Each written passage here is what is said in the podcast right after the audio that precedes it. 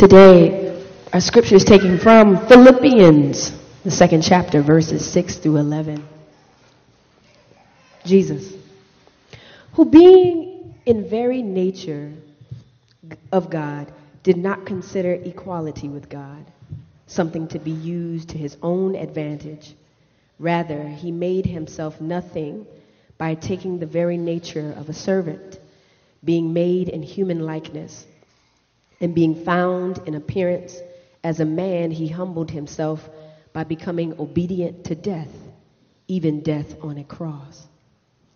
Therefore, God exalted him to the highest place and gave him the name that is above every name, that at the name of Jesus every knee should bow in heaven and on earth and under the earth, and every tongue acknowledge that Jesus Christ is Lord to the glory of God the Father. So far, the scripture. Thank you, Latoya. This Advent season, we've been looking at who God is. God is not just some big superhero. God is fundamentally different from each of us. He created us, but He Himself was not created. In fact, God's reality is literally incomprehensible. God reveals Himself as a Trinity Father, Son, and Holy Spirit. We looked at that uh, at the beginning of this Christmas season. What does that mean? It means that God is love because God is a community of love, a divine fellowship from all eternity. God is also a father, a father of everybody, a particular father for Jesus. Jesus had his biological nature from God the Father through the Holy Spirit and through the Virgin Mary. But God also had Joseph become Jesus' legal father. Joseph adopted him. So Jesus had two identities, two natures a divine nature and a human nature, a divine father and a human father. Last Sunday, we looked at the birth of Christ, and in fact, our children acted out the story of the birth of Christ. This Sunday, we're going to look at the idea on what it means as we approach Christmas that God, through Jesus, became a human being, that the Word became flesh, that God became one of us. And a great place to look at that, and this is the reason we we have this passage from Philippians, is a letter that the Apostle Paul wrote to the Philippian church. It was a church that he planted he shared the gospel. It was his practice to travel around and either speak at a synagogue or the public square, tell people about Jesus, just stand up and start talking and sharing the stories. The people that responded, he would take to some private place, usually somebody's home, and he would begin to teach them intensively. In fact, so intensively that they became a church. And once the church was established, he would move on. They would communicate with him through letters.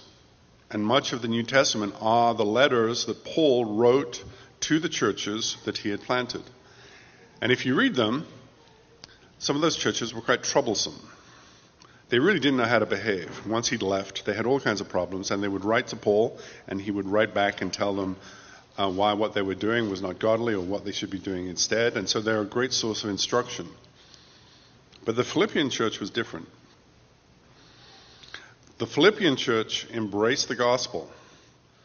They're a very joyful, generous church in comparison to the other ones. In fact, Paul's letter to the Philippians is filled with his joy in them as Christians. Joy is, uh, in the short letter, is repeated 12 or more times.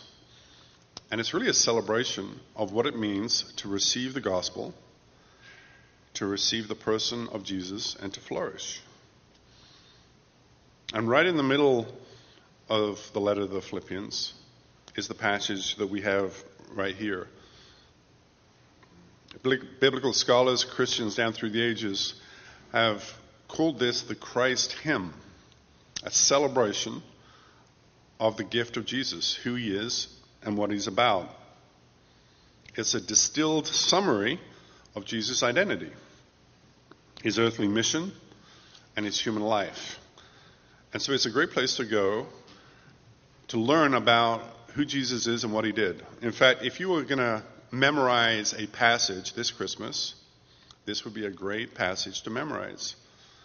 If you have this in your memory, if you can recall these words, no matter what happens to you in the rest of your life, you will have an amazing resource as a Christian. So, what does the birth of Jesus mean?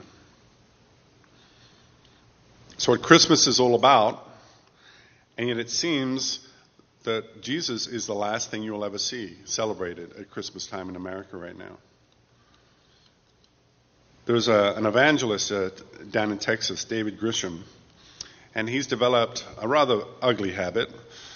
He likes to go to his local mall at Christmas and tell chi- kids who are in line to sit in Santa's lap that Santa doesn't really exist. And the parents are not amused by this. Um, in fact, there's a viral video put out by one of the local um, news stations called Crazy Christian Pastor Screams Santa Isn't Real. Now, he is a rude man. I've watched several of his videos. I wouldn't suggest this as a way to evangelize or share the love of Christ or the meaning of Christmas. But when you look at the videos, it's striking. They're set in a mall. And it's gorgeous. It's filled with decorations. It's filled with all this energy, all these people. It's like an electric cathedral of light. But it's not celebrating Christmas and Jesus, it's celebrating shopping. And there's this tremendous irony. Even though he's quite an ugly presence, there he is at this temple of buying, passionately talking about Jesus, talking about Jesus to people who are in line to sit in the lap of Santa Claus. He wants to talk about the gift of Christ, and all the people there want to do is to go shopping. The pastor is an intrusion. Jesus is an intrusion at that place. There's another way that we distance ourselves from the real meaning of Christmas. Through Facebook, I got back in touch recently with a, an old college friend. I met her through the sailing club in my college. Um, she was a Christian, I was not, and she used to come after me, try to evangelize me. Uh, now she's married with three, three children. She lives in Edinburgh, Scotland, and she marvels at the fact that I've become a pastor. To her, it's extraordinary. And we exchanged quite a few emails, but she was disturbed. She's disturbed by what she saw as my confidence that Christianity is real, that Jesus is real. I'm a fundamentalist, I'm a literalist. I take the Christian story seriously, and that upsets her. Because her faith is all about how mysterious God is. She likes the idea of God as, some, uh, as an idea, not as a real person, not as an event in history. She thinks it's wrong that one particular group of people would say they know who God is, as opposed to other religious traditions. She wants a God that is sort of a big, pleasant idea. She is scandalized by the particularity of my faith. The fact that I believe in a particular intervention into history that we celebrate at Christmas, a particular person entering our world, Jesus Christ born, the Word becoming flesh, God entering. Because when you have particular truths, particular facts, a particular person, you can't fudge that. A particular person demands a particular relationship. And the world does not want that. The world wants to do whatever it wants to do.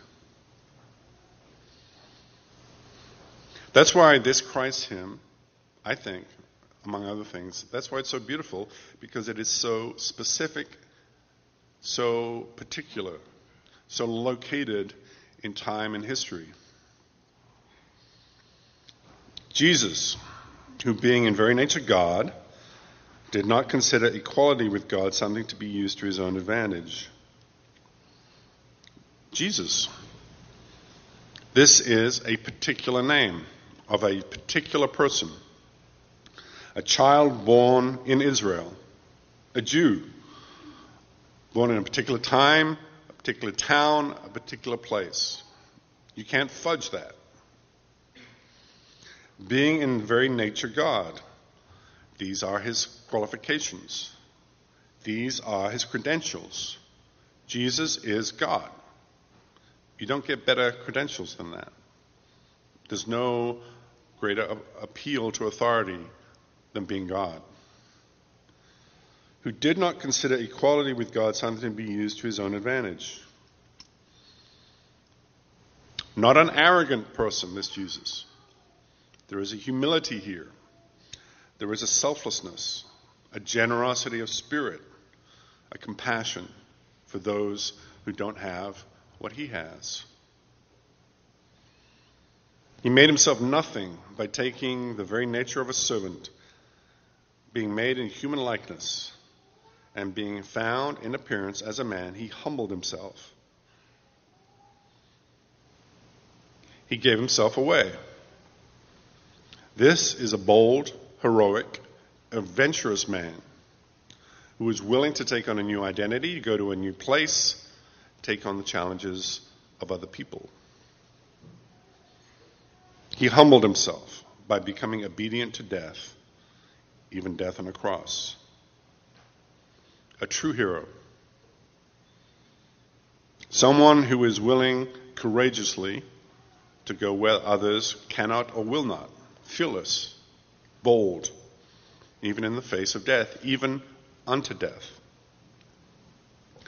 This passage obliterates mystery. You can now only say you don't know about God if you say that you don't believe in Jesus Christ, that you don't believe that he was God. Through Jesus, God has been given a biography, a history, a track record, a network of relationships, God is witnessed in the world, revealed in the world by Him, by His followers, by His church. He is real in human history because of the incarnation of Jesus.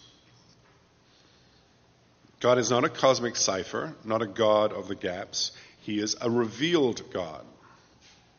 God is real. Jesus is God, and He is the revelation of God. Through God, God's Word, Jesus, came into our world, carried and sustained by the Holy Spirit.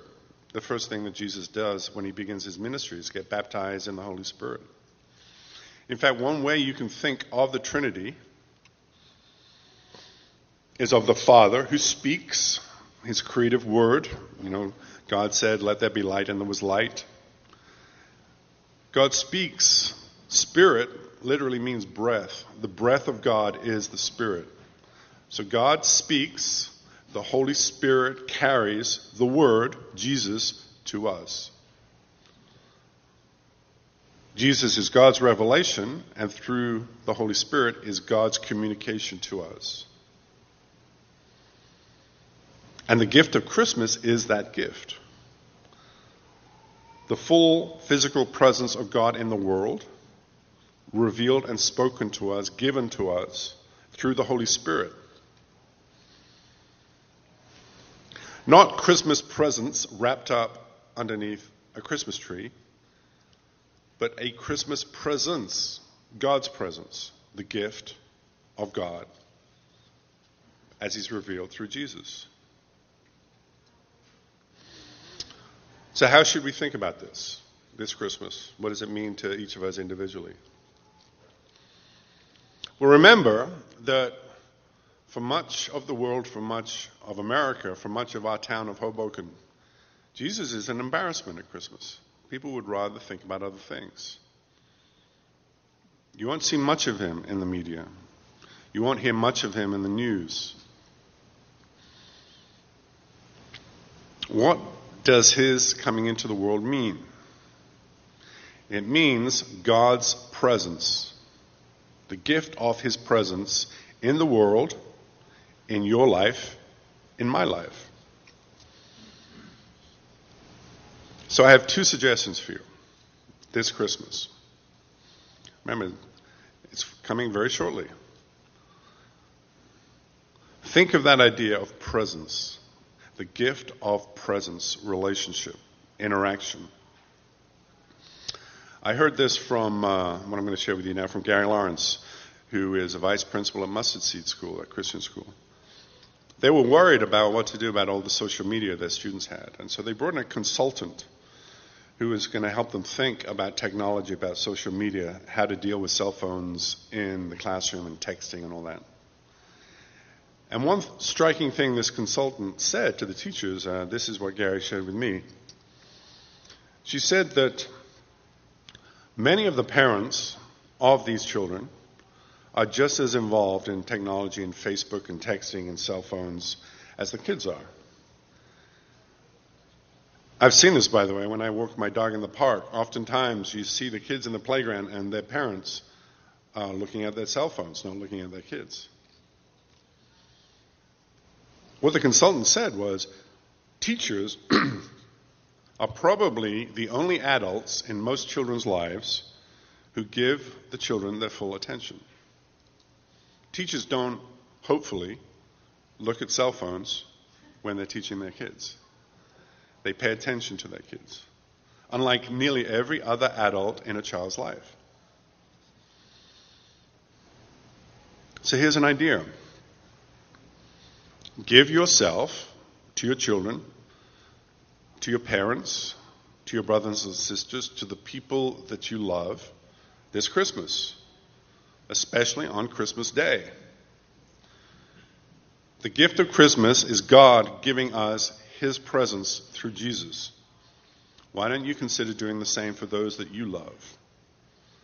Switch off your phone.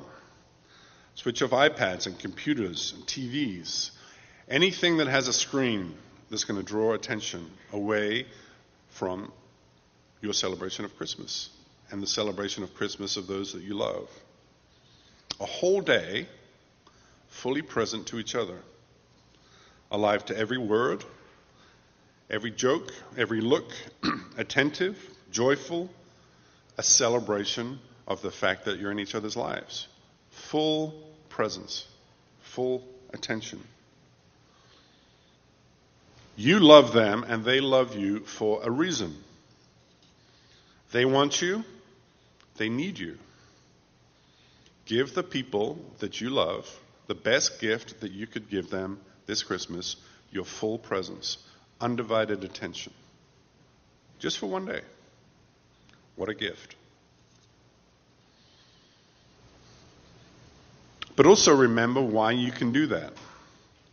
Because you've received a gift the gift of Christ in your life. Find a way to bring Jesus in to your Christmas day. Find a way to share that gift with those that you love your friends, your family, your children. Perhaps start Christmas Day unlike other days. Have a shared prayer together before you do anything, before you open presents, before you eat, before you do anything else. Perhaps read the Bible together and talk about what it means. Read part of the Christmas story. Worship. Listen or sing some Christian music. Maybe read a psalm out loud. Have people share. This is especially, I've done this with children when I used to teach a class in Manhattan. Ask young people to share their experience of God or what they think about Jesus with you. It's astonishing what they will share.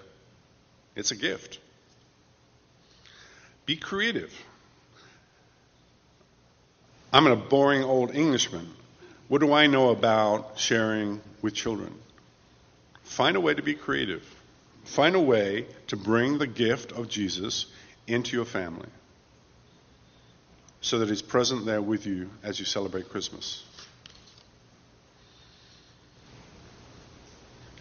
But as you do, don't, as the world does, turn Christmas into this sentimental, cute thing. because there are two sides to the gospel. It's not just joy, there's also darkness. He, he humbled himself by becoming obedient to death, even death on a cross. Christmas can be all about cute baby Jesus, warm and cozy in a manger, memories of sentimental memories of childhood. But remember what the experience of that child was the baby Jesus. For Jesus to give up his position, an eternal, loving relationship with God, and become a human being was like being transported into a war zone into the darkness.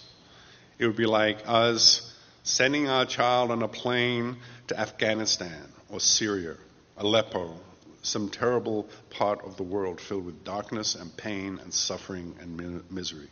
That was what happened to Jesus. He humbled himself by becoming obedient to death, even death on a cross. Another story from the Mustard Seed School. I went to a seminar there and I was talking about how to share the gospel with children. And one of the things uh, the woman who was leading the seminar said, and I never forget this, she said, Don't shortchange your children by just giving them the happy parts. There's a reason that fairy tales have such darkness into them. There is a reason that the gospel has such darkness in it. It's because you, your children, your brothers and sisters, your parents, everybody that you love will suffer in this world. This world is filled with darkness. There is illness, there is death, there is the malevolence of other people. And the people that you love need to know that even when things are darkest, even in the midst of great evil and suffering, the gospel has power. The gospel is not sentimental about the world. The gospel is the story of Jesus Christ going to the most terrible death imaginable. That is not cute sentiment. That is a cold, clear eyed look at the problems of a violent, broken world. And that's how the gospel begins.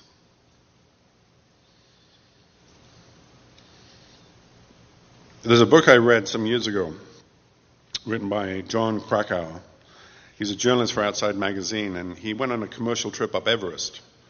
And everything was hunky dory until, as they were coming back down the mountain, uh, a sudden storm, it was actually a very violent storm, scattered the party coming down. In fact, there were so many people, it was so bad, eight people died.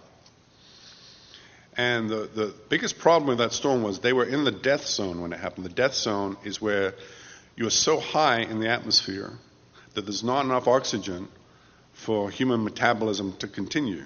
And you're literally in that zone, your body begins to die, cells begin to die. And if you stay there long enough, you do die. And that's where the storm hit. And they ran out of bottled oxygen, and they were scattered all over the mountain, and they all started to die. Except for one person. There was a Russian climber Anatoly Verechiev. Now, he'd stayed a little distant from the other people. He didn't go up the mountain with them. He waited in the camp. And they actually didn't like him very much. He didn't interact, he only spoke Russian. They didn't really know why he was there. Well, he was waiting in case there was a problem. And when this party, and there were, there were, a lot of people on the mountain at that time, got scattered and lost, and they were scattered all over the mountain, the, the survivors stumbled into camp and they were oxygen deprived. They just fell into their tents, curled up in a ball of misery, didn't want to know about anything, didn't want to help, didn't want to do, couldn't do anything. And this lone Russian climber, without oxygen, went out into the, one of the worst storms that they'd had up there. And he went all over the mountainside, gathering up the stragglers and dragging them, they couldn't help themselves, dragging them into camp. And he saved a lot of people. He went out into the death zone, went out into the cold, and he rescued those people that couldn't rescue themselves. There's nothing sentimental about what he did. If he didn't do it, they were going to die. That's a perfect picture of why Jesus entered our world. The people walking in darkness have seen a great light. On those living in the land of the shadow of death, a light has dawned. For to us a child is born, and to us a son is given. That's the beginning of the gospel story. It is a story of a downward descent to death and facing death. He humbled himself by becoming obedient to death, even death on a cross. Therefore, God exalted him to the highest place and gave him the name that is above every name. Jesus' journey starts with God. He is God. Perfect love, a divine community of love from all eternity Father, Son, and Holy Spirit. But Jesus does not hold on to that. Jesus lets that go and enters our world, becomes a child, becomes vulnerable, becomes subject to death and suffering and temptation and pain to find us. And when we hear his name, when the Holy Spirit softens our hard hearts so that we can receive his gospel, we then can turn from the darkness and begin the journey with him back to the light. We can end the downward journey of our life and turn it around and begin an upward journey with Jesus. The gospel has these two strokes. You should never forget that. There is a downward cycle. That's what confession, i.e., identifying what the problem is, repentance, turning back to Jesus and God, and discipleship or obedience, beginning to follow Him instead of the other things of the world. There's the downward cycle, and then, through obedience, the upward cycle as Jesus leads, leads us home. Peter put it this way He himself bore our sins in his body on the tree so that we might die to sins and live for righteousness. Righteousness means to be right with God. And live for righteousness. By his wounds you have been healed. For you were like sheep going astray, but now you have returned to the shepherd and overseer of your souls. That's the Christian life right there.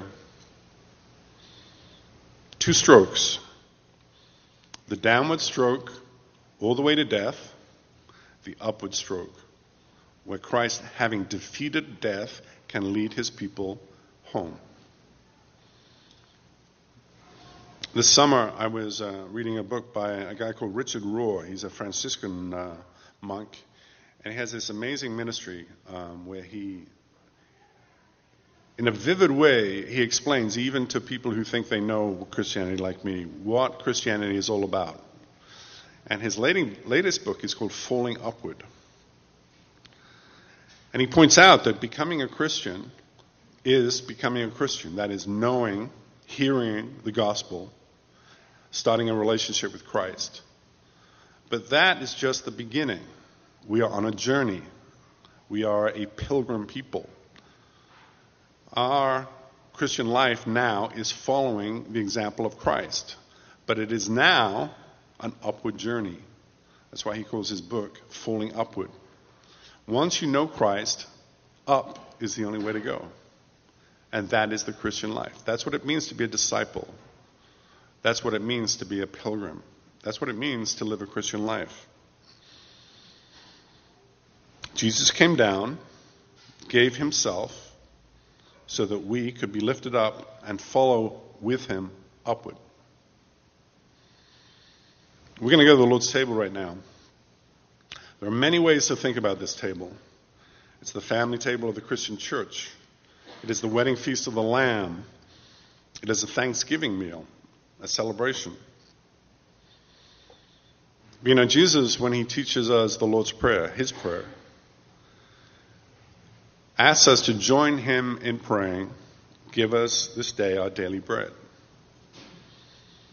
The word there that he uses is the word for ration an amount of food given to a traveler, to a soldier, to a pilgrim, what you need for the day. So I want you to ask yourself some questions, maybe in a prayer as you come to the table this morning. What do you need today to nourish your soul? To nourish your spirit? To give you the resources and the generosity to share yourself and to share Jesus with those that you love this Christmas. What are you hungry for spiritually? What do you need right now, this morning, that would allow you to feed others? The people in your life that you love. As you come to the table, Ask for that in prayer. And when you eat and drink, remember what you're receiving. You're receiving a ration. You're receiving what you need for this day. You're receiving exactly what it will take to take the next step on your journey. It's here, right here, freely available. That's the gift of Christmas. Therefore, God exalted him to the highest place and gave him the name that is above every name.